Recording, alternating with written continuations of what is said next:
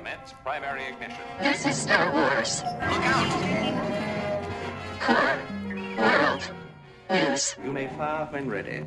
From the bright center of the galaxy, I'm Grex Kondak, and you're listening to Core World News, your whole news show of in-depth coverage of the latest stories from around the galaxy. Now, your news segment rundown for October 22nd, 2021.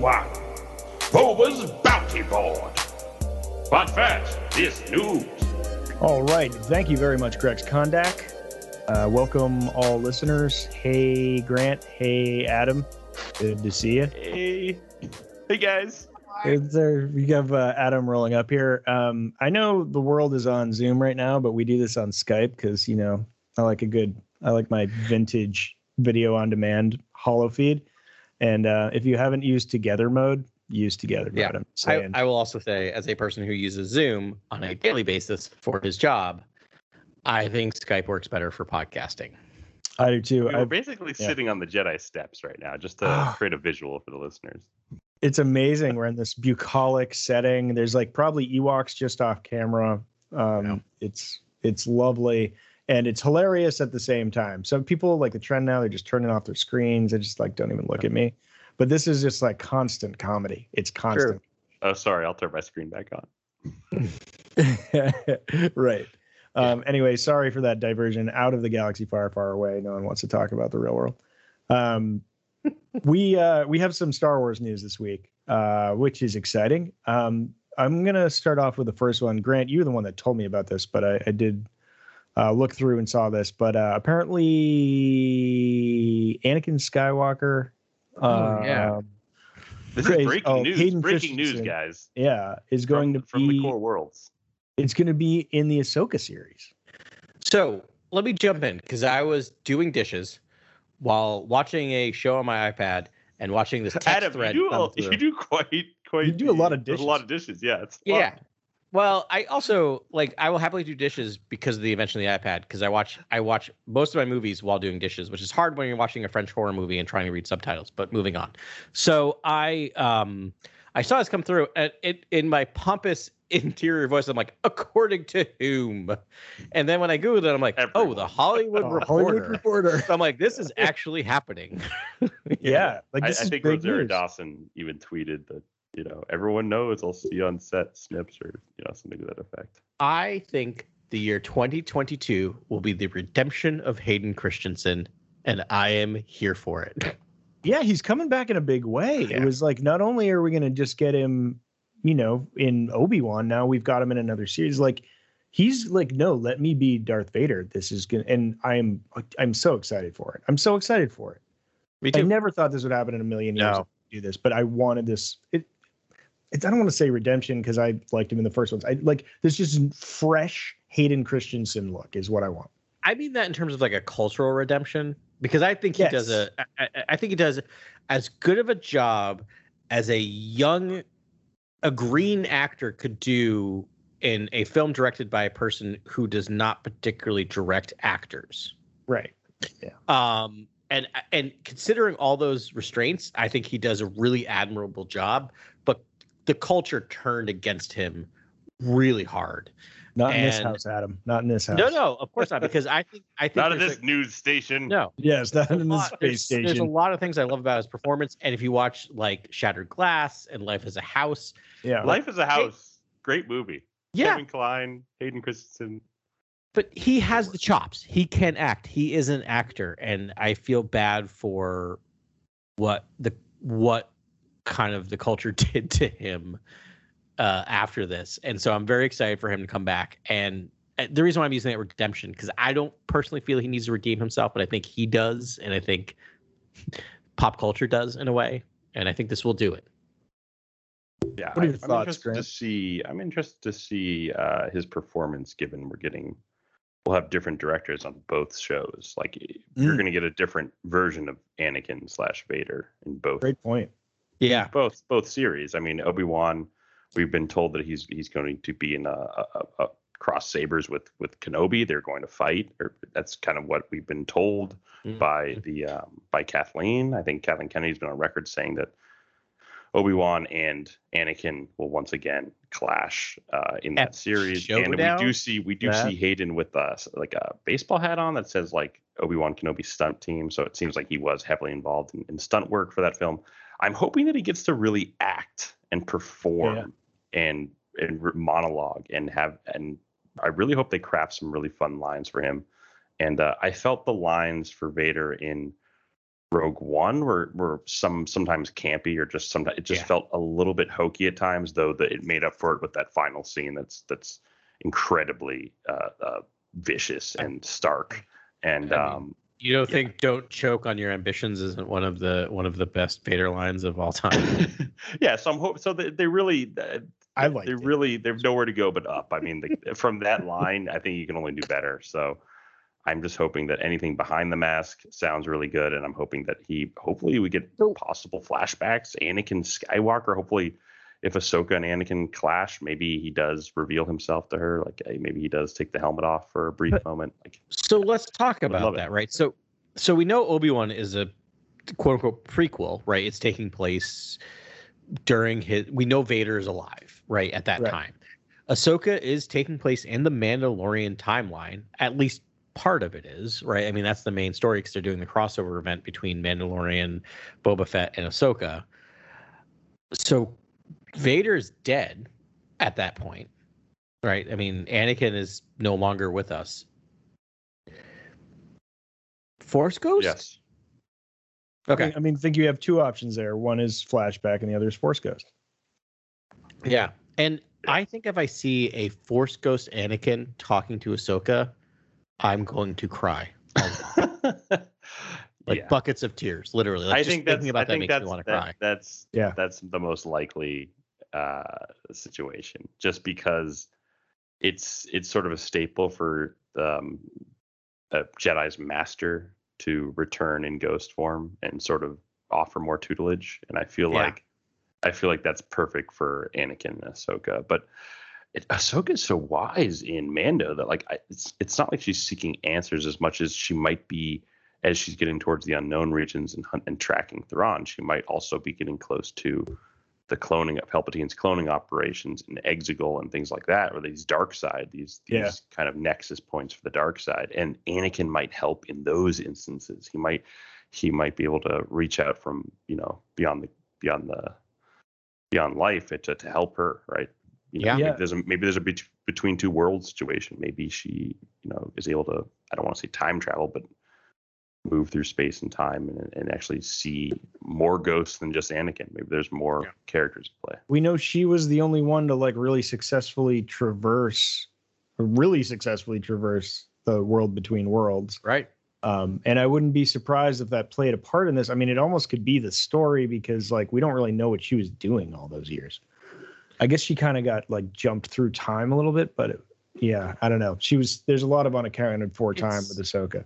It's the fascinating thing about giving Ahsoka a live action series, because in your mind, you could always think about the stuff you can think about the stuff they do in the cartoons as being animated series as being that's the realm of the animated series, right? You can your mind can partition things a little bit. Yeah. And now that you have a live action Ahsoka, you're like, oh no. That all happened.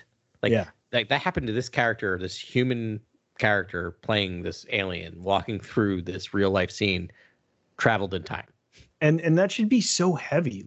She was about to die in a battle against her old master. Spoiler alert, by the way. Oh my God. So Rebels. Good. And then she gets pulled through a time nexus and saved, and then fights Palpatine in a interdimensional time warp, and then gets placed. I'm not really sure where. No, I don't think anyone does. And then so she survived that. And that should be traumatizing. I want to see Rosario Dawson, do it. Yeah. Do it. And just give us a performance, give us a heavy, Ahsoka. We see a pretty calm one there. And we know, in Mandalorian, but, I don't know. She's carrying those experiences with her, all the stuff from Rebels, and it's bonkers. So yeah, that's going to be good. The other thing that popped into my head that I want your input on, how cool would it be, or would it be cool, or how significant would it be if Anakin went back and, like, as a Force ghost and talked to Ahsoka, but not Ben Solo, not Kylo Ren. What are your thoughts on that? I mean, it's a little perplexing that he never reached out to to Ben Solo. I mean, I've always thought that. I always thought Vader was underutilized in the sequel trilogy. That's, you guys. Yeah. I don't know. But then again, there could be a sort of similarity or parallel with our own real world thinking about ghosts and how maybe they have to have met someone, or there has to be some sort of quantum entanglement where they've had life experience together, and therefore you can see the ghost, you know what I mean? Or something, you know, and like just weird rationalizations of stuff that, you know, I find a little bit, you know, questionable. I'm not really a believer in any way, but it's like some people do believe, like, maybe you had to have known the person. So, like, maybe that's why Ahsoka is able to talk to Anakin. Yeah. I don't know. I kind of a non string theory physics. If we're talking about ghosts or Force ghosts, like, I had this thought in my head, which kind of dovetails into your question, Ben, of like, why to me is it this is going to be controversial take here for a second.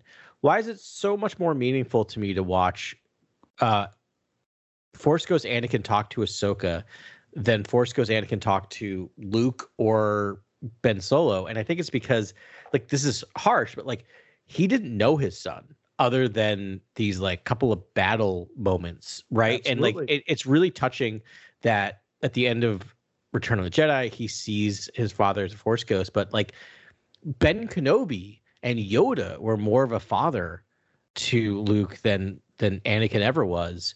Right. And so, but to watch him interact with Ahsoka after everything he went through, and by the way, that fight scene between that confrontation scene between Ahsoka and Darth Vader is, I think, top 10 Star Wars moments of all times. I really think that falls really high on the list. The music. Yeah, and so I think that's there's something there of why I'm like, the Ben Solo stuff I really like. I mean, if my headcanon is that now that we know that Palpatine was interfering or doing all this stuff, is that, I don't know, the dark side's powerful and he blocked Anakin from ever actually talking to Ben Solo because he wanted to manipulate Ben Solo. Like, Palpatine was just shutting it down. Well, so, like, the second that this popped into my head, what I was thinking was, like, and wouldn't those be light side airwaves? Yeah, right. No, I was thinking that, like, Anakin just didn't care. Like, that would be a very Anakin Skywalker thing. Be like, I don't care about that kid. Yeah, he's but Palpatine knew that that's what was, like, he needed this father figure, so he just puppeted a fake Darth Vader's voice through the helmet or whatever to converse with him, and, like, that was just, you know, Palpatine pulling the strings. But Anakin's like, I don't know, the kid will be fine. Like, he never knew him, and he just didn't care. And it's like, why would he? Why would he care about his grandson? You know, I mean, he never knew his kids. Why would he care about his grandkids? I also have another idea, which is, like, maybe if you're a Force ghost, like, you don't, like, so if we attach Force ghost to, like, what we in Western culture have decided ghosts are, which is such a weird sentence. It's weird. I don't think any of us believe in ghosts, but we're going to try and rationalize how ghosts could appear to people but right now. As a person who's gone on, we're going to use the ghosts in my house right now, please. I have gone on multiple ghost hunts as a teenager and 20-year-old. Never saw anything. Not to say that doesn't, whatever. If you've seen a ghost, that's awesome. Core World News is not going to become a ghost hunting podcast. Can we, though? Can we do like a spinoff? Anyway, literally, we would be the best ghost hunters ever. But yeah, TV shows at this point. Three bearded white dudes doing another ghost hunting show. It'd be like another three bearded white dudes do another ghost hunting show. But my thought is, like, wear a cool necklace and wristbands. But the bar is set so low. That's why I think we're going to be great. We'll just, like, chase orbs all night long. Hey. Anyway, so I'm going to grow out a goatee. I don't normally have one. I think we've lost the trail. So what I was going to say is, in Western culture, the kind of mythology surrounding ghosts is that there's something they need to do before moving on, right? Yeah. And there's something about that maybe with Force ghosts that makes sense before, like, there's things they need to do before they decide, because they're a little more cognizant, I have a feeling, based on what we know about Force Ghosts. All right. So what does Anakin? What does Anakin need to do here? He needs to do something with Ahsoka. So if he does this, maybe we get this closing of the loop, and that's why we don't see him in the sequel trilogy. It's also why we don't see Obi-Wan in the sequel trilogy, because he closed the loop with Luke, and that's why Yoda's still hanging around in the sequel trilogy, because he's like, I still need to help Luke, right? Like, there's this really interesting thing of like, maybe that's why Ben couldn't ever actually talk. Ben Skywalker or Solo could never talk to Anakin, because Anakin's no longer around. He's literally one with the Force. He's just gone. He's done his thing, and he's out. Yeah, I love your earlier point about Palpatine blocking Anakin from communicating with anyone in the sequel trilogy. I'm hung up on this point, and I would love it if Ahsoka does bring in the ghost of Anakin Skywalker, the Force Ghost, but also shows Palpatine reaching out with his like cauldron or some other dark side council reaching out with their cauldron of fire and like eliminating his ghost. And then the sequel trilogy would make perfect sense. I think like the ghost gets, it was like literally, I would be like, there we go, ba-bing, he's gone. He's like, something's happening, and then he just like, if you showed it in Ahsoka, it would make perfect sense. Perfect platform to do that. Such a horror movie way of doing it, but like, I love that idea. I'm like, okay, here's the thing. He saves her from falling off a cliff at the same time. You know what I mean? We no longer have a choice. Palpatine is part of post Episode 6 Star Wars. So that's the case. Let's use him.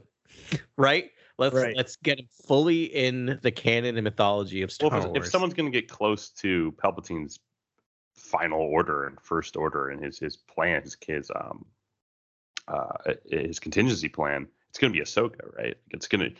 She's probably the only one who's going to be able to penetrate this kind of. Yeah. She should be close security buffers and things like that. If she's not close to it, we need an excuse why she was not involved in the sequel trilogy at all. I mean, could Ahsoka just be like an expansion of Obi-Wan's plotline in Attack of the Clones? Can we just get Ahsoka being a noir detective story? Yeah, I think that's another way to take this story, is to kind of keep it similar to how we've seen her in The Mandalorian, where she's just on the hunt for Thrawn, and it's a very grounded, a kind of travel piece where she's just traveling around trying to find Thrawn. It's been a week. I am lacking sleep and stressed out. She names Thrawn, right? And yes. Episode, she's I can never remember if that she's actually like, happened. Tell me where Thrawn is. That was her demand.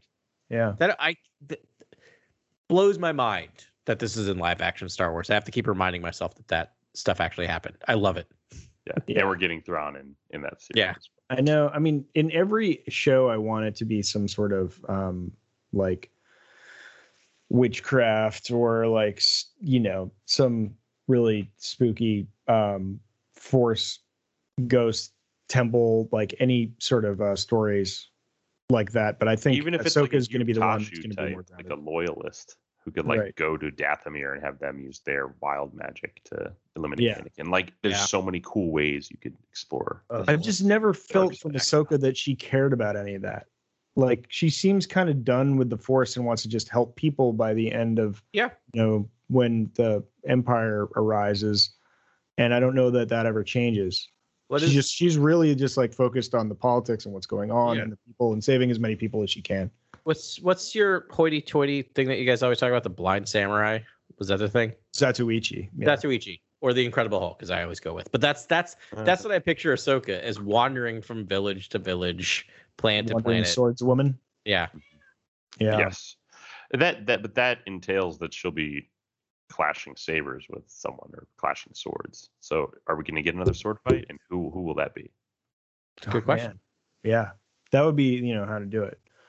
We were talking about Palpatine there and his sort of like involvement and what he was actually doing between his death, his apparent death, and then his resurrection. Wait, this is the whole podcast, people. So forget our comic section. We're just going to talk about Palpatine for the next 45 minutes. We can scrub Boba's bounty board off there. There's a chance. I'm not even halfway through the news stories, by the way. So feel free to cut this out, Ben. But like the War of the Bounty Hunters stuff actually wraps up November 3rd, so we could push it do next week. We'll do the Halloween special, and the week after that, we'll just do the. We'll finish up War of the Bounty Hunters. That's a possibility, Adam. I mean, I'm just riveted by this. Thinking on my feet. Keep going, Ben. You were talking about Palpatine. I was trying to lead us in. I was segue. That was a segue statement. That was a segue. Oh, I thought you were building a segue spoiler. That is my official title. It's okay. You know what? We're only 206 podcasts in, so we're still kind of green. All right. So there was actually there's a book that I have not read that perhaps we should read. This is Secrets of the Sith. Grant, you probably knew about this thing. I feel like I 100% brought it up last podcast and possibly the podcast before. Yeah. Yes, you definitely have. But did you talk about did we have a conversation about the contingency stuff? The more information about Snoke? We didn't. Is there a little section on that in there? Yeah. So let me just say this, and then if it's redundant, drop it. Stop. Let's go. And, I'll drop it. But so in this it says to continue my. So I guess this is first person. He's Luke's hand, right? It was Luke's hand and Palpatine blood. Okay, that's not the part I was gonna read. But I'm sorry, Grant, because you do this all the time. You're like, oh, yeah, this reference. It was awesome. Like Galaxy of Sound, which I was like, what? And it blew my face off. This is another one of those. So this is me late to the party here. But so it's first person from Sidious. And so he says, to continue my plans for total galactic domination, I would need a form worth of my might. Unable to leave Exegol, I would have to spread my influence across the galaxy through less direct means. So he's saying he wasn't actually inside Snoke's body, which I thought for a while that he was. He goes on to say, he's just a genetic experiment. Although his body proved unworthy of containing my dark essence, Snoke's nature sensitivity to the Force would make him a powerful puppet nonetheless.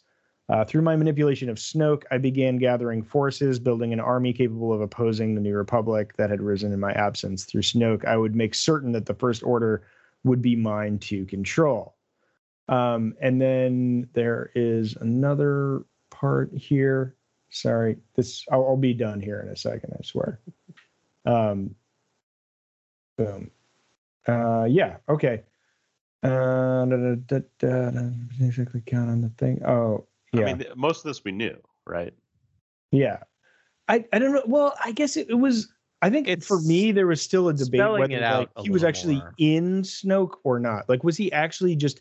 Because I think I brought up the last time we talked about Snoke 5 seconds ago. We was that it actually could be Palpatine speaking through Snoke, and because he sounds just like him, and the throne room scene we talked about it felt just like it.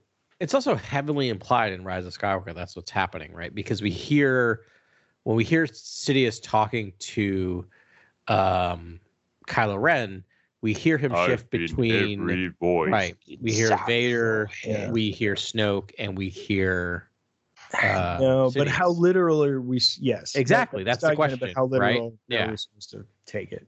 Well, maybe they have their own consciousness as clones, and then Palpatine can jump in and out of them, transplant their consciousness for a second, and then jump back out, and then or he's using, because they're so dark side. Because everyone leans so dark side. It's a root network, like trees. It's like.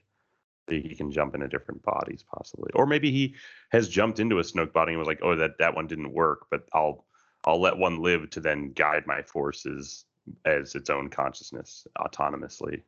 They're their own being." It seemed like it was doing a lot of work on its own from these statements, and that they were trying to be direct about that. There's one more little nugget from here that kind of blew me away.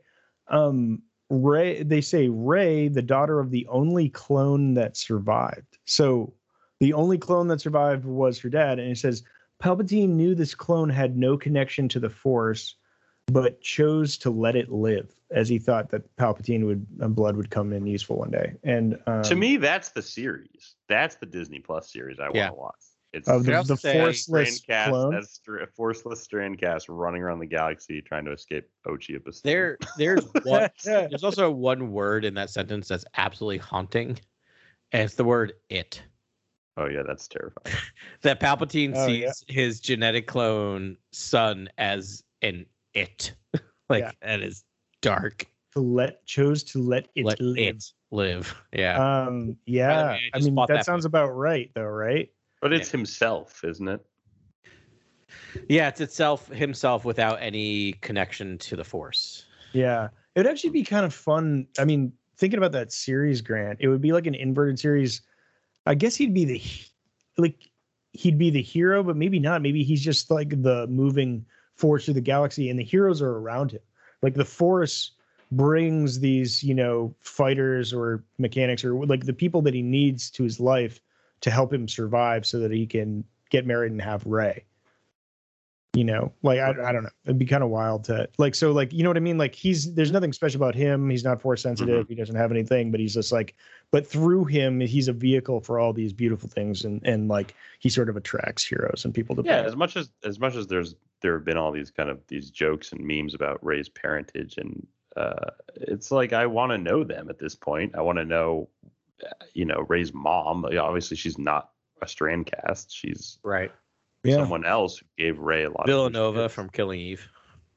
Yeah, but I mean that's a fun story. I would be into that. I mean, I wouldn't have done this with the sequel trilogy. I would have made Rey the reincarnation of Darth Vader. You guys know my whole take on it. So it's it's weird that we're still talking about Palpatine. I really didn't think Palpatine would come back in the final film. I really didn't think I thought Snoke was going to be a whole new cerebral villain. Yeah. Yeah. Yep. I don't know. Agreed. Yeah. Weird call, but this is the world we live in. Also in action figure news, which we hardly ever covered, this is the hail bop of our stories, but there are new Black Series out, and they're all from the Mandalorian. You guys, Cobb Vanth, baby. I was gonna say, do you know who they are, Adam? Do you know all of them? Or the giant retailer. I need to guess. Okay, so the giant. I will do it, but. Heads up, the giant retailer I go to, because of probably shipping delays, no longer carries any Star Wars Black Series. No. And so my treasure hunting days are on pause. So I've been disconnected, because if I start buying things from the internet, it'll never stop, and then I'll be broke and life will not be good for me. But you want me to guess the characters from The Mandalorian that are in... Yes. All right, well, Cobb Vanth we already heard. So that makes sense. Do we get in the what? Yeah, he's in the Boba armor. Oh, that's awesome! Like the really janky Boba armor. Yeah. So that also slim fit. So the question is, do we get pudgy Boba Fett? Yes, we do. Which Boba Fett do we get? Yes, we do. Which Boba Fett do you want? Does he have the draping back thing? Does he look homeless? Yes. Yeah. All right. Love it. Flowing robes. Yeah. Love it. With the gaffy stick. Nice. All right, I'm on board. Do we also get? Oh my! I can't believe I cannot think of. Oh, do we get Moff Gideon? No. Really? Shocking. Well, that's thrown me completely. Moff Gideon with a dark saber. How dope would that be? Yeah. How do we not? That's got to be series 2, right? They got to be doing that. That's now. I have no idea what's going on. Do we get?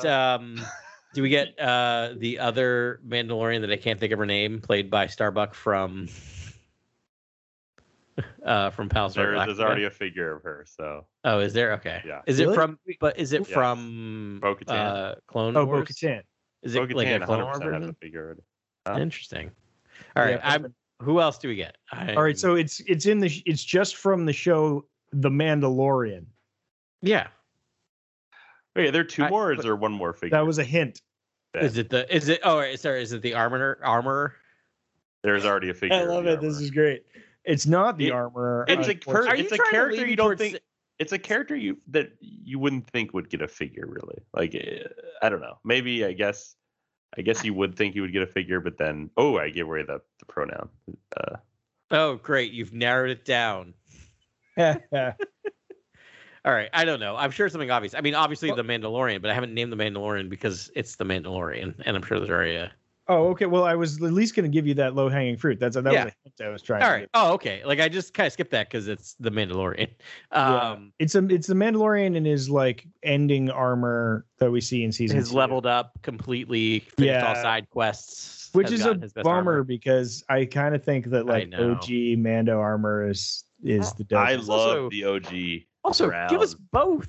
Like, give us that. Give us the new. Give us battle damage. Well, they want us. Keep us coming back for more, and he has Grogu with him in that action figure. So that's why I didn't guess, because I figured Grogu was a kind of accessory. An accessory, he is indeed. I guess you will never guess the fourth one. All right, well then just tell me because I'm sure it's Miggs Mayfield.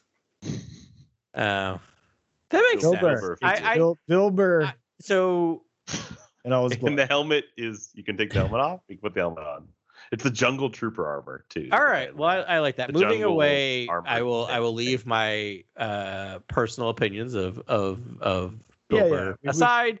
That makes sense. That makes sense. From that character showed up a few times. He is somewhat pivotal in the series. I like the fact that they gave him the trooper armor. Like just probably won't the trooper armor. Kids around the U.S. will be doing the Boston accent as they play in the backyard. Oh God, Miggs Mayfield. Like, seriously. Oh man, I wasn't a stormtrooper. Man. Grant, I think you should get it as your like jungle trooper because Grant collects. I don't have a jungle trooper. Well, there you go. And then you're just like surprise. It's Bill Burr under there. Yeah, I already do have the tank trooper though, so I mean it wouldn't be a new helmet. I'm usually looking for silhouettes, I'm looking for the it's not. It's not. I think it's the hover tank pilot helmet, and I have it already. So by the way, that's spoken as a red-faced man. Yeah. I mean, we wouldn't be hateful on the show anyway. No, you know what? We've done a really great job in the news today, guys. I think we should, let's do it. Let's go on and do the bounty. What do we do? Finish strong. What do we do? Strong and episode 5. We're gonna go on and move. We almost lost control of the show. The show almost crashed and burned right now. Wait, keep it going. Almost, or it has completely.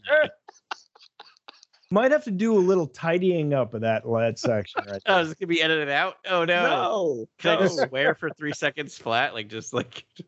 Yeah, I'm dying to just like have an all beeped out section. Okay. Here we go. Core World News. All there. Like, I don't know, it feels kind of Wagnerian where the other movies are Wagnerian.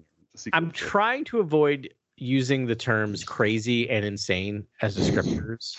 Personally, it's like a personal thing I'm trying to do, which is hard. It's kabuki. Isn't prequels kabuki? It's like it's kind of like it's spelled out for you. It's like all visual. It's like if you turn the sound off, you know exactly what's happening to the character. I mean, he does talk about the fact that he treats those movies as silent films. They are. That's what they really are. They really are. But I have to use the word insane, because those movies are so insane in such a wonderful way. And I in that podcast, they hate on Attack of the Clones. I want to have like a high school debate team style debate with anyone. It's my favorite Obi-Wan Kenobi. That is the worst Star Wars. Yeah. There's the best Obi-Wan. There's a noir movie in the middle of a movie. It's amazing. It's amazing. That chase through Coruscant, it was the best scene. It was the best planet scene ever because it was a city. It was Ecumenopolis. Whatever. The romance scene between Anakin and Padme is hard to watch. Do you know what's also really hard to watch? Two teenagers who have no experience with romance trying to have romance. Right. That is the most realistic romance between two. I like that more than like hand touching. It was cringy because it was so real. I like that more than the hand touching in The Last Jedi. I think that was like, that doesn't work on me that well. That's like Judy Blume level romance. I challenge anyone. Just think about any romantic interactions you had between the ages of 14 and 18. Yeah, it was holding hands and sweating, my sweaty palm dripping into the sweaty palm. Do you ever self-loathing and doubt? Right. Do you think back to anything you said to a romantic, like, a possible and you never said the right thing. Oh, I said the right thing. That was amazing. No, no. I thought Anakin was actually doing okay. I was like, Anakin's doing okay with the apple, like using the Force. I was like, let's go. Like, that's a good move. Let's go. It was a good move. Great move. Or like over the top. If I think what we'll do though, if you follow the logical conclusion, it'll lead us to blah blah blah blah blah. Everything I said to any girl or woman between the ages of 14 and 20, I wish I had never said. Immediately after, but then that benevolent dictator scene is like buried in there, which is great. Like, that's right. Yeah, that's where the nugget is. I know there's a nugget. Everywhere the key is in the middle of that, dude. All right, look at the prequels for their scripts. Like, look at the script. Forget about Jar Jar Binks, the voice, like all that. Yeah. Forget about Watto. Forget about some of the voices, and just look at what they're saying. Like, the dialogue on paper is incredible. Yeah, I always think if you read... and it's all the memes, dude. All the memes. There's like three. Let's pick a fight with another podcast. Like 1,000 prequels. It's got bigger. I know it's weird. Yeah. What's going on over there? Made a point and got larger. Yeah. Okay, Ben, you're right. Let's pick a fight with a podcast. You're like, I want to debate you on this movie. That would be a great crossover and a great talk. Debate the merits of Attack of the Clones. I know, but everyone's just gonna boil down to like the turn in Revenge of the Sith, and then will be thrown. Can't talk about Revenge of the Sith. It's only about Attack of the Clones. Attack of the Clones. That's what I mean. Like, find some like podcast that's much higher profile than us, that are just like that loves or that hates on Attack of the Clones, and we'll defend it. There's so much suspense and like espionage. Like, Attack of the Clones is amazing. Like, I don't know how you could hate it. Do you actually see the Clone Wars like in live action in Attack of the Clones? I think next time I do my rankings, I really honestly believe, and I haven't done it, so I can't. Don't hold me to this, but I really feel that Attack of the Clones will sneak up over Rise of Skywalker. Oh yeah, someday. That's not hard to do in my life. I know. That would be a good way to start the debate. Is like, let's just get this on the table. Like, I don't know. Rank all the live action. This might be blasphemous, but I Rise of Skywalker is better and better as time goes on. Oh, like, I agree. There's. Yeah. There's stuff in there that's just awakening now that I'm actually into. That we're getting more and more backstory too, and the more that happens, most will be like, the rose-colored glasses will come on, and we'll be like, oh, okay. By the way, that's also what for me helped the prequel trilogy, right? Like, having all those Clone War episodes, and like we talked about the redemption of Hayden Christensen, and to me, I don't know how to say this, Hayden Christensen's not my Anakin Skywalker. Wait, Matt Lanner? Yeah, Matt Lanner is my Anakin Skywalker because I've watched much more of Matt Lanner many times as that character. Which is not to say like that's not a slam against Hayden Christensen. Right. It's just we get because they had so much more time, they were able to develop that character. But that's when I hear the voice, I don't hear Hayden Christensen. I hear Matt Lanner's voice in my head when I read anything said by Anakin in a book. Yeah, I mean, that's fair. We've got more time. This Matt Lanter's, I think, spoken far more lines. At this point. So, I mean, vocally, yes, but aesthetically, I mean, this is the guy. This is the actor who played Anakin in the first place, and so it's fun that he's back. Like, I'm excited. I'm so pumped to see him. Like, I was like tepid until this podcast, and then I was like, oh yeah, this is gonna be dope. I forgot. Like, I haven't thought about like what it actually would be like. I'm much more excited in Ahsoka than I am in him and Obi-Wan. Yeah. Just because we're not going to get a recognizable Hayden Christensen in Obi-Wan, I don't think. Which might be even cooler. Like, honestly, like seeing his like desiccated face, right? Being Darth Vader, like seeing Hayden Christensen's face be Darth Vader. Think about how. Yeah. Don't you feel like they've run an incredible experiment with an actor who's always wearing a helmet throughout an entire series, acting, as the centerpiece to a narrative? Why couldn't you just, after that experiment being successful, why wouldn't you just make a Vader show after that and have Hayden be under the armor and do intricate voice work with vocoders? Have him have James Earl Jones' like really really deep tenor. Do you know what's interesting? Something we didn't talk about, and this is building off what you just said, Grant, is that we didn't talk about the fact that this just happened after Obi-Wan wrapped. Yeah. So to me, what this says is that he knocked it out of the park on Obi-Wan, and they're like, we got to get him in other stuff. Yes. Right? Like, let's get him in this. And so if that's true, and Hayden Christensen, what's he doing? He's doing Little Italy and some weird random Christian movies because they'll give him $1 million to do it. Where he's just like, yeah, give me a Vader series. I will do that. So maybe we do get a Vader series starring Hayden Christensen. I mean, I'll answer your question, Grant, which was that, like, why won't we? I mean, it's been asked before, and it's been answered publicly by Pablo Hidalgo. And he said, he's like, the first six movies are you know, that's the show. That's the Darth Vader show. I mean, when you look at what the comics did. Obviously, you want to say what Charles Soule did, but I want to say what Greg Pak did with the Handmaidens. Like, that story, live action, that has a lot of potential. Like, him seeing, basically, we could have, you know, I don't know, Natalie Portman or Keira Knightley or whoever had played the Handmaidens, like, come back and play opposite Hayden. And, like, that would be an extraordinary, I think, basis for a Vader series. Because you would get Padme and Vader again. You'd get this interesting... But it's not, you know, it's love lost. Handmaidens is you're not going to get mad. Natalie Portman's never touching Star Wars again, ever in her life. She will not come near that ever again. I don't know about that. I don't know. Yeah, she came back different direction now. There's new creators and new direction. Taika is making her Love and Thunder right now. He's also making a Star Wars film. Why wouldn't rope in talent back from Love and Thunder? That's a good point. If she came back to Love and Thunder, she'd come back to Star Wars. I guess you're right. I mean, especially with Taika there. But I feel like Taika would do those. And Taika already did Greg Pak's Planet Hulk stuff. Why wouldn't you just do Greg Pak's Vader stuff? The Bounty Hunters. We don't need that scum. Welcome to Boba's Bounty Board, a subsidiary of Kyber Crystal Comics Corner. We are nearing the end, and we're going to actually cover the last issue of the War of the Bounty Hunters main run. Exciting stuff. That's amazing you get through that segment title every time, Adam. I know. Yeah. I love that we do it at the end. It really is. Make it just to be fair, I feel like we're, as I mentioned, nearing the end, and I finally nailed the landing, and I may never, ever get to say it again in my life, and that's really frustrating. That's it, guys. Take a picture. The war. Yeah. End of the War of the Bounty Hunters, Part 5, Attack at Dawn. Written by Charles Soule, illustrated by Luke Ross and David Messina, colored by Niraj Menon and Rachel Rosenberg, lettered by VC's Travis Lanham.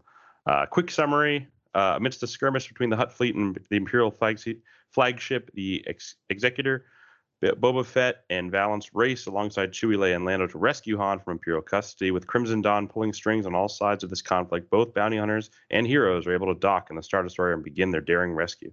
But in the end, it's Boba Fett who reclaims Han Solo and delivers him to Jabba for payment.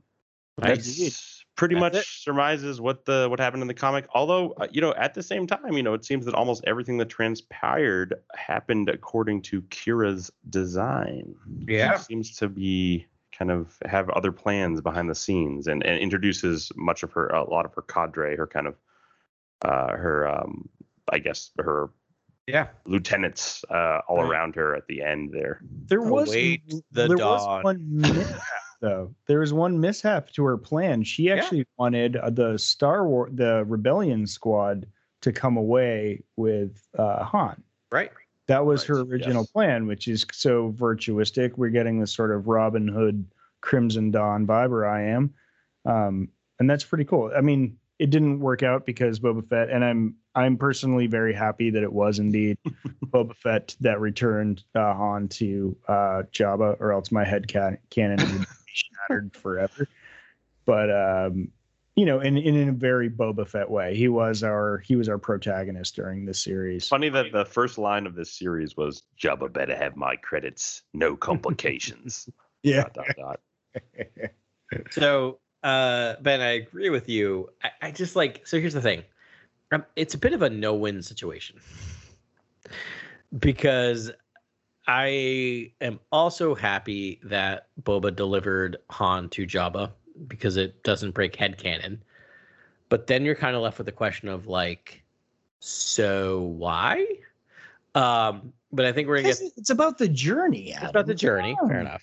Yeah, slightly awkward when he's like, you have a bounty on my head. And he's like, I canceled the contract. Yeah. And you're like...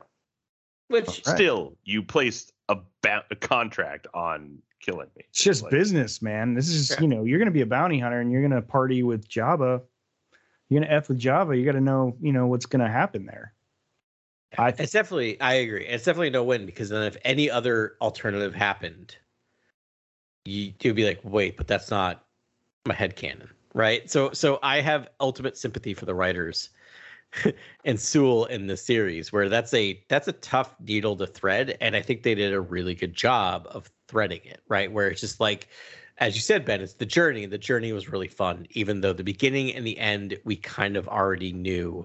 There's a lot in there, but that scene towards the end where, you know, Leia gets that and Lando and Chewie gets that close, like that to me blew my mind. I never saw that happening, of them actually, like, it sounds weird, but like touching the carbonite, like they got that close, and knowing they can't. I was fist pumping in that scene when I read that panel, when they're like, "This is our chance. Let's make our attempt," and they start just blasting away. I was like, I was out of my seat. I mean, I wasn't even sitting. I think I was just standing and reading anyways. But it was like, I was pumped for that. I don't know. No, me too. You read standing up? I think I was. I was leaning over a counter. I don't know. I was just. That's your jam. Okay. That's my jam. So I get to the comics. Yeah, that scene was awesome. That scene was incredible. I mean, there's so much that happened in this series. I mean, it started with the Doc Raygon character that Boba brings Han to, because the carbonite's kind of I forgot about malfunctioning. That. Yeah, right. He's losing Han, and then he paints his suit black. He fights in that battle arena. Dude, then we have this epic scoundrels ball. We had the Crimson Dawn through the huge party, the auction. Right. Vader arrives. Vader and Kira fight in this series. Like, what? That was pretty incredible. And then during that fight, I did reread the entire series before the finale here. And during that fight with Kira, Boba Fett does aim at Vader. And that's kind of, to me, canonically, was kind of like the biggest moment of this entire series, other than Luke and Vader kind of. I was about to say, we also got Luke and Vader dogfight in the middle of this whole thing. Yeah. That was like Boba Fett's Usual Suspects moment, his Kaiser Soze moment. It's like, how do you shoot the devil in the back? You know? That was a great moment. What if you miss? He's aiming at Vader, and then he has a flashback to the dinner scene in Empire, and Vader catching the laser bolt. And it was like nope. He was like, nope. I was like, that's actually my favorite three panels in this entire series. It's so good. Yeah, it's the right choice. That's the right choice right there. I mean, this is the closest thing we have to an episode 5.5 in a lot of ways. Like, it feels like a true middle ground between Empire and Return that feels possible, right? Like, I could see all of the stuff happening and not affecting. Yeah. I mean, the like one of the later panels where you see after Boba's taken, you know, Han Solo away, they run through all the characters, you know, the main runs and all that. But you see like Leia and Chewie with their head in their hands. Yeah. Just like, we were that was completely dejected. Yeah. It was like, oh man. Yeah. I mean, I remember when we first found out that they were going to do this comic series in between Empire and Return. And we were just like, how? Like, what? How? Like, it was like, it seemed like seamless, but they're like, nope, we're going to do this. It was a bold undertaking, but it's been a thrill ride. To me, that's what comics do. It's like, no, we're just going to fill this in with some awesome stuff. Don't worry. Yeah. It'll be fine. It's not going to really change anything, but if you're a hardcore, this is something to make, you know, other people know you're a nerd at parties. Be like, right. Well, actually, before Han Solo was taken to Jabba's palace, you could explain the whole story. The other thing, Kira and Buku the Hutt were actually alive. Oh, you do not know who Buku the Hutt is? He represents the Hutt Council to clean up Jabba's dirty work. Man, do I not miss geek culture from the 90s. What the other thing I was going to say is, what it also helps to do is that, like, I defy most people to watch episode 6 and decipher what the rescue plan is, because it just, there's no Yeah, it's great. I mean, that's my favorite part of the entire movie, apart from the Luke and Vader confrontation in the third act. But like, I feel like this actually goes a long way to explaining why it's such a weird plan, because they got so close and it fell out from under them. They're like, no, we have to have all these moving parts, because what if this happens? And then what if that happens? And then what if this happens? And then like their plan was like, let's all get in the building. Exactly. And then, I don't know, do our best. Yeah, we'll figure it out, because we planned last time and we got this close. Like at least we're not on a spaceship where he could just fall out into space. Right. I think if you once you've infiltrated the, like, you know, smuggler's ball, or the you know, whatever, you know, you said it much more eloquently, Grant, but the scoundrel's ball rather, you know, I think entering Jabba's palace is a little less intimidating, right? It seems so much less of a hurdle to clear, and that's why I'm kind of like you're right, Ben, like let's just get it all in there. We survived the other one, which is so much worse. This will be fine. We'll get him back. We'll figure it out. No worries. Yeah, and like, you have, they're all in a drug haze asleep. They're all sleeping on each other. It's fine. We're good. Yo, but I need Luke to, like, I know I want to read something about him creating his lightsaber. Like, I need to see Luke turn that corner to become like a competent Jedi. Now that I've read this, and he's still like, I'm not there yet. But I think it was at the end of this, he's like, I will be. Like the next time we meet, I will be a Jedi. And I don't know why he's so confident about that. But we know he doesn't go back to Yoda, so he's gonna figure it out on his own, and that's crucial. And that I'm here for that. I can't imagine that they're not gonna give us that in this run, right? Like with everything else, they're gonna close that loop. Like they're gonna, I mean, he's not even using like the green lightsaber. He's using this like High Republic relic as a lightsaber, and he's, you know, come on, we gotta figure that out. That's awesome, but we got to figure out the transition there. Yeah, hopefully they get to explore the green saber. I mean, he does construct that in sort of cutting room floor footage from. That's the thing, right? It's cutting room floor, so they could decide to take it or leave it and tell a different story about when he constructed that. Does he go to? Well, I guess he can't go to Ilum, because right now Ilum's being mined to become the Starkiller base. But I don't think this early, right? On in Return, right? Yeah, because it's before Return. So and we see it in Jedi Fallen Order, which is after Return. So you're right. So he could go to Ilum theoretically. We see it in Jedi Fallen Order. I thought so.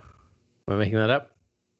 You might be making that. Yes, you go to Ilum and Jedi Fallen Order. I'm like 90%. Yeah. You're right. They're starting to like investigate it. You're right. Yeah, because there's Imperials on Ilum. On it already. Yeah, you're right. Yeah, Chapter 5. I forgot about Ilum. Yeah, it's been a while. I have to replay that. Could do another playthrough. Yeah, well, then that predates this by a lot. Oh, right, because that is between episodes 3 and 4. Now I'm getting my time. Yeah. But he could still go there. Oh, actually, that's the story, right? Because he goes there to get his green crystal, even though it's completely taken over by the Empire. Like that would be an amazing story. Comes away with one, and that's like a his own trial. Yeah, like a Dark Forces kind of level or something. Oh, totally! It really is. I love that idea. Wow, that would be wild. That's something I'd love to see in live action. Speaking of payoffs, I mean, we get the demise of Valance in this issue, and that's pretty spectacular. Oh, poor! It's pretty spectacular. I mean like slight time has come for Valance. He's not dead. I mean, he's dead enough for me, but he's not dead. I mean, the last thing we get is like in that same page where we see Leia and Chewie crying.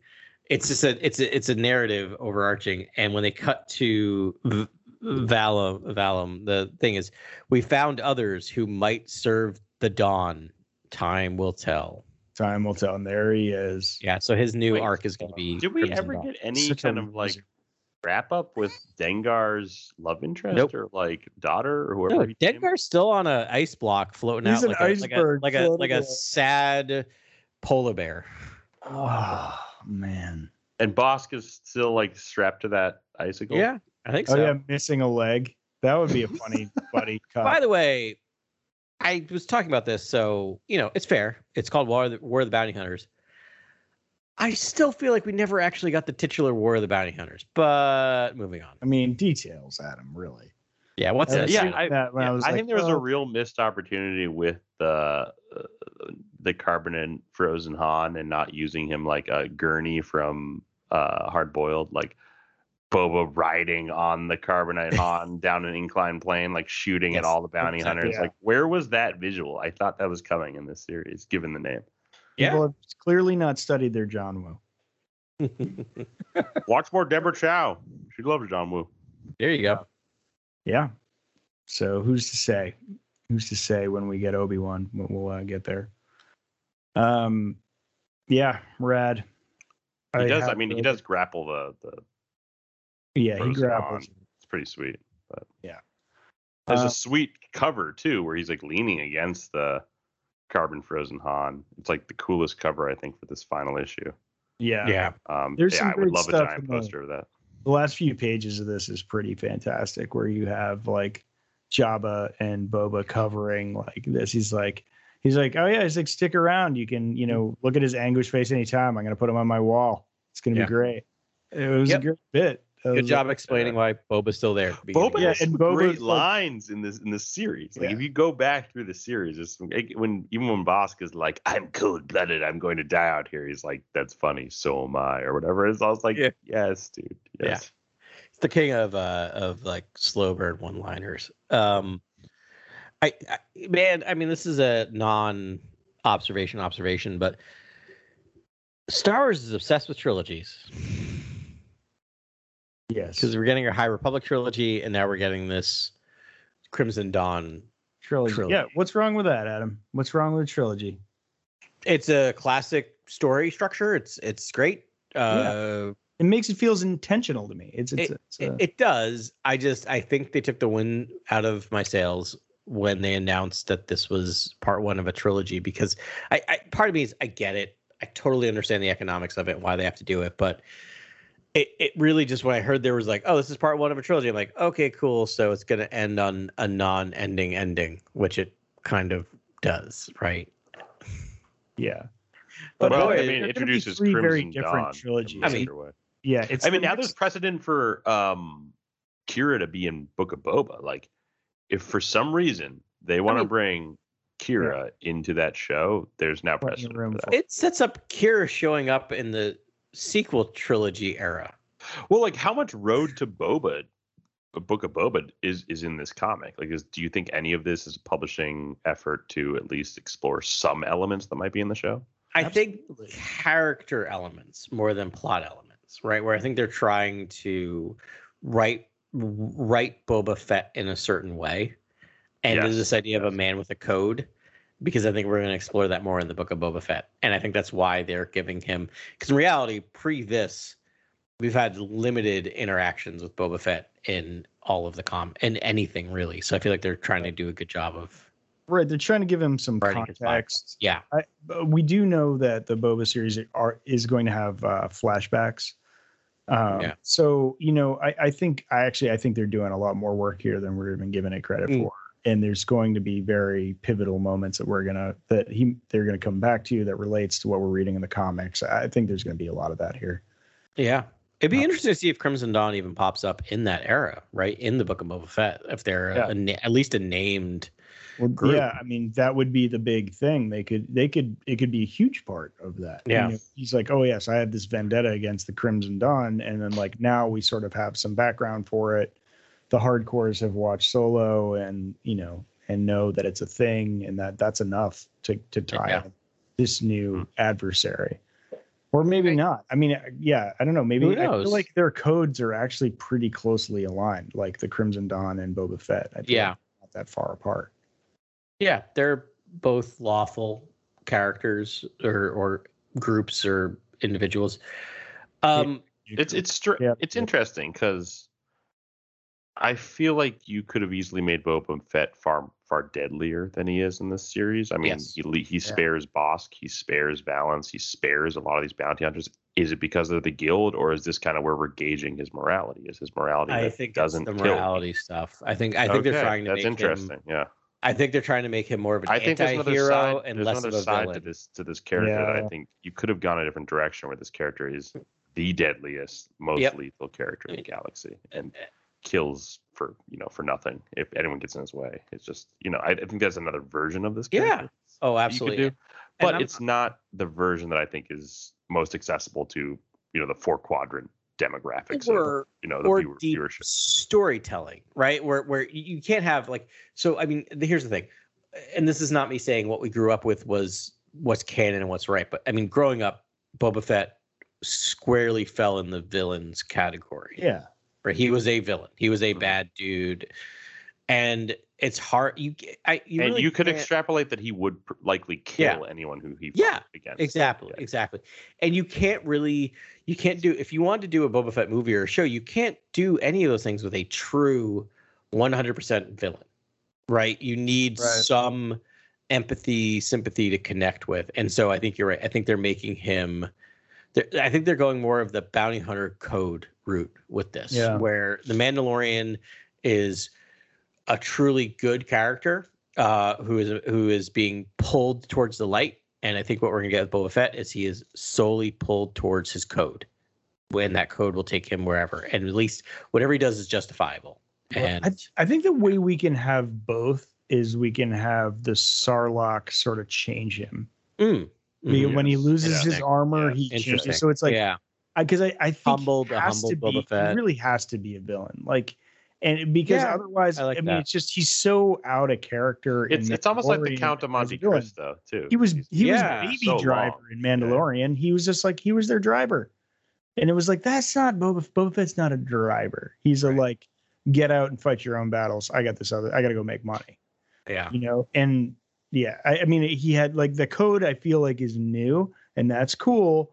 But I feel like it should be, proclaimed as new. Like now I'm actually following the teachings of my father. Like after all these, you know, everything I've been through, I'm no longer going to be a servant to other people. I'm going to be the boss. I'm going to do my own thing. Man. And and the way I'm going to guide my principles is this code that was taught to me by, you know, the Mandalorian. Yeah.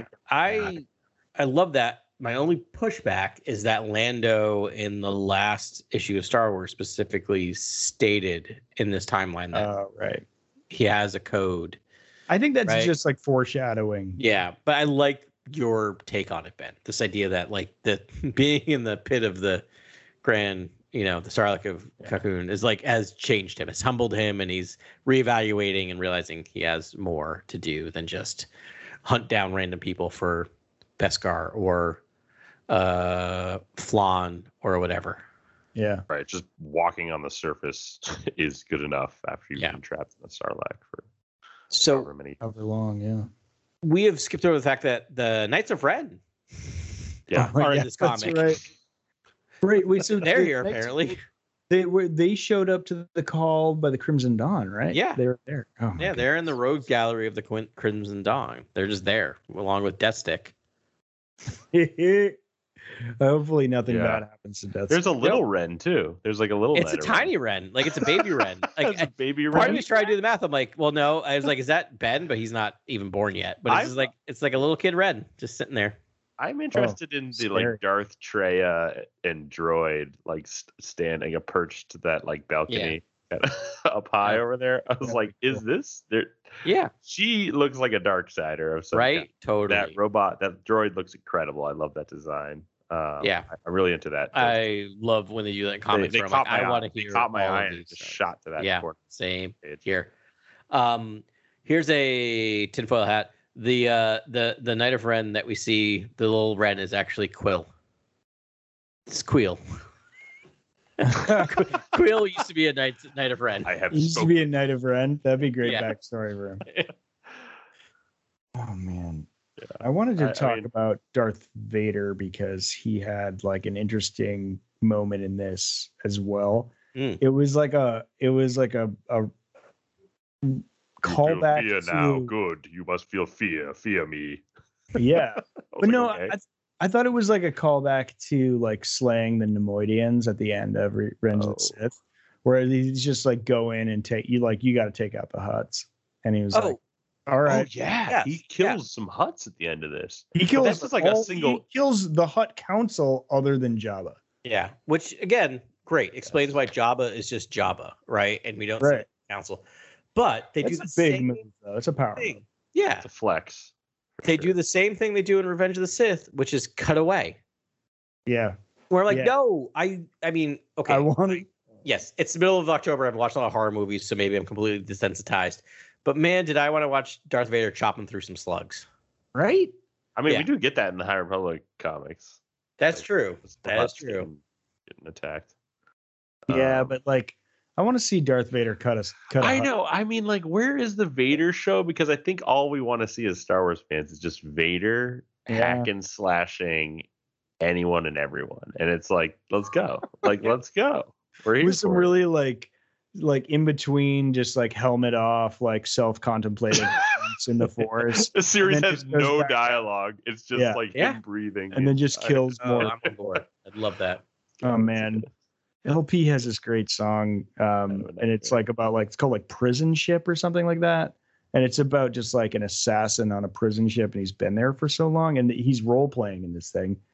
And he's like falls in love with a prisoner, and then but like when she comes up to get murdered, he just murders her because it's like that's actually a fascinating experiment. Like, yeah, I would love a VR game, where you're in Vader's suit basically, and you're just seeing through those red visors, and you and like you go through like and see all his kind of like brutal behavior, and then taking people out left and right, but then like.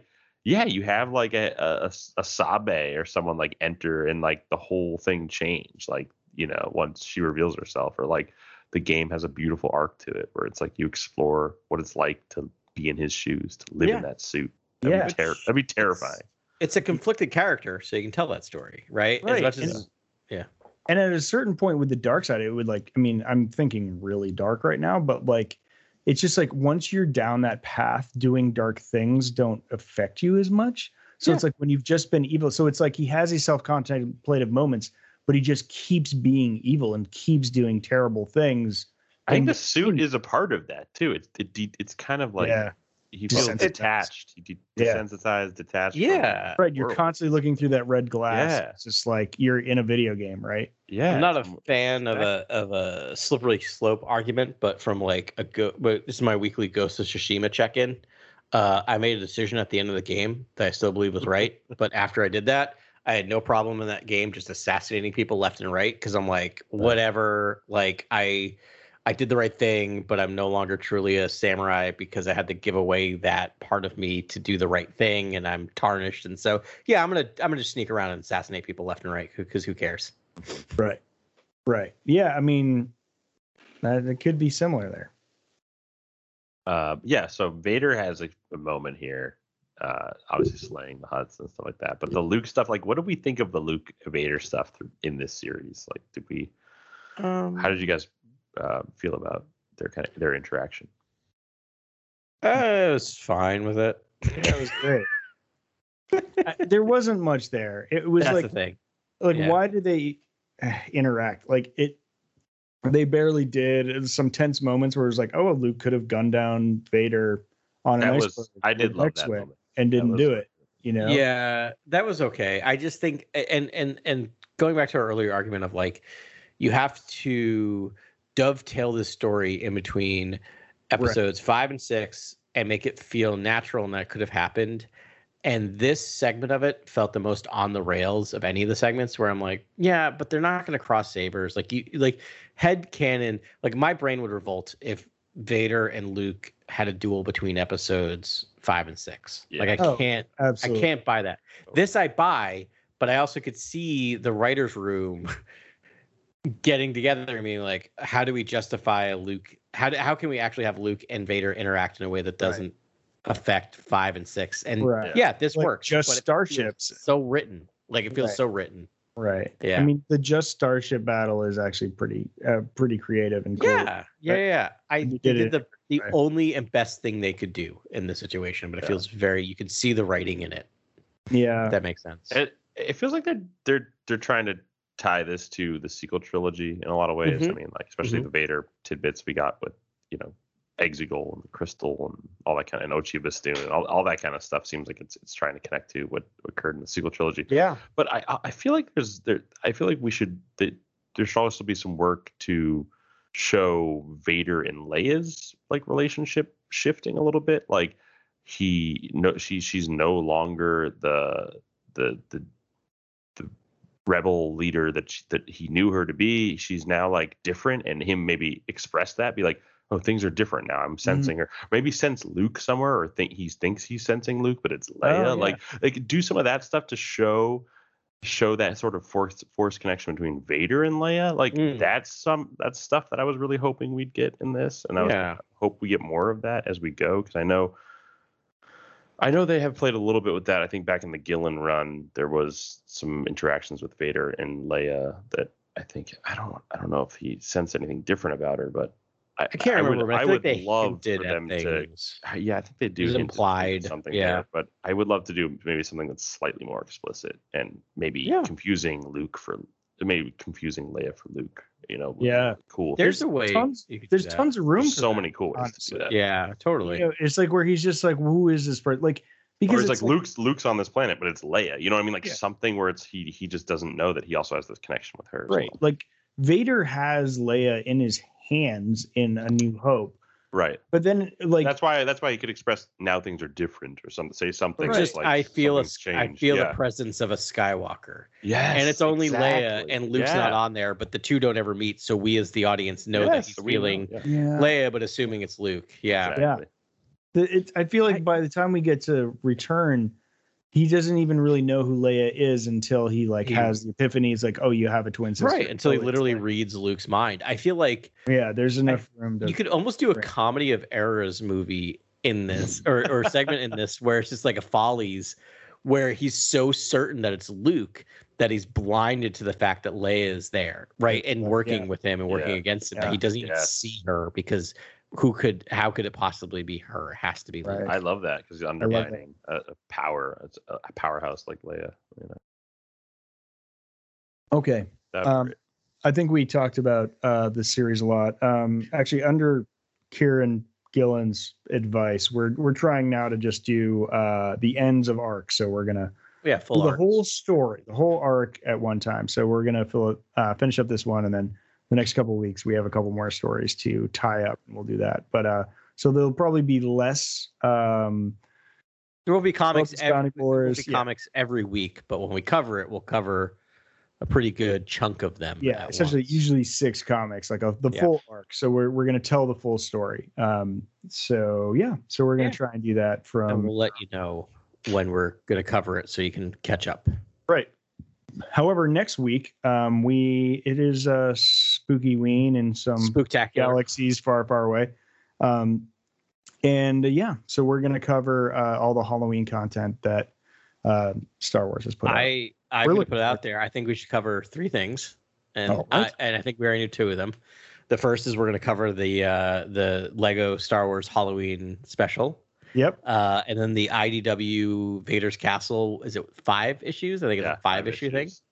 And then I think we should also cover, which is like Halloween adjacent. We mentioned it already today. We should all get the Secrets of the Sith. Ooh. And read that. I may have bought that during the break and had it. It's coming to me on Sunday.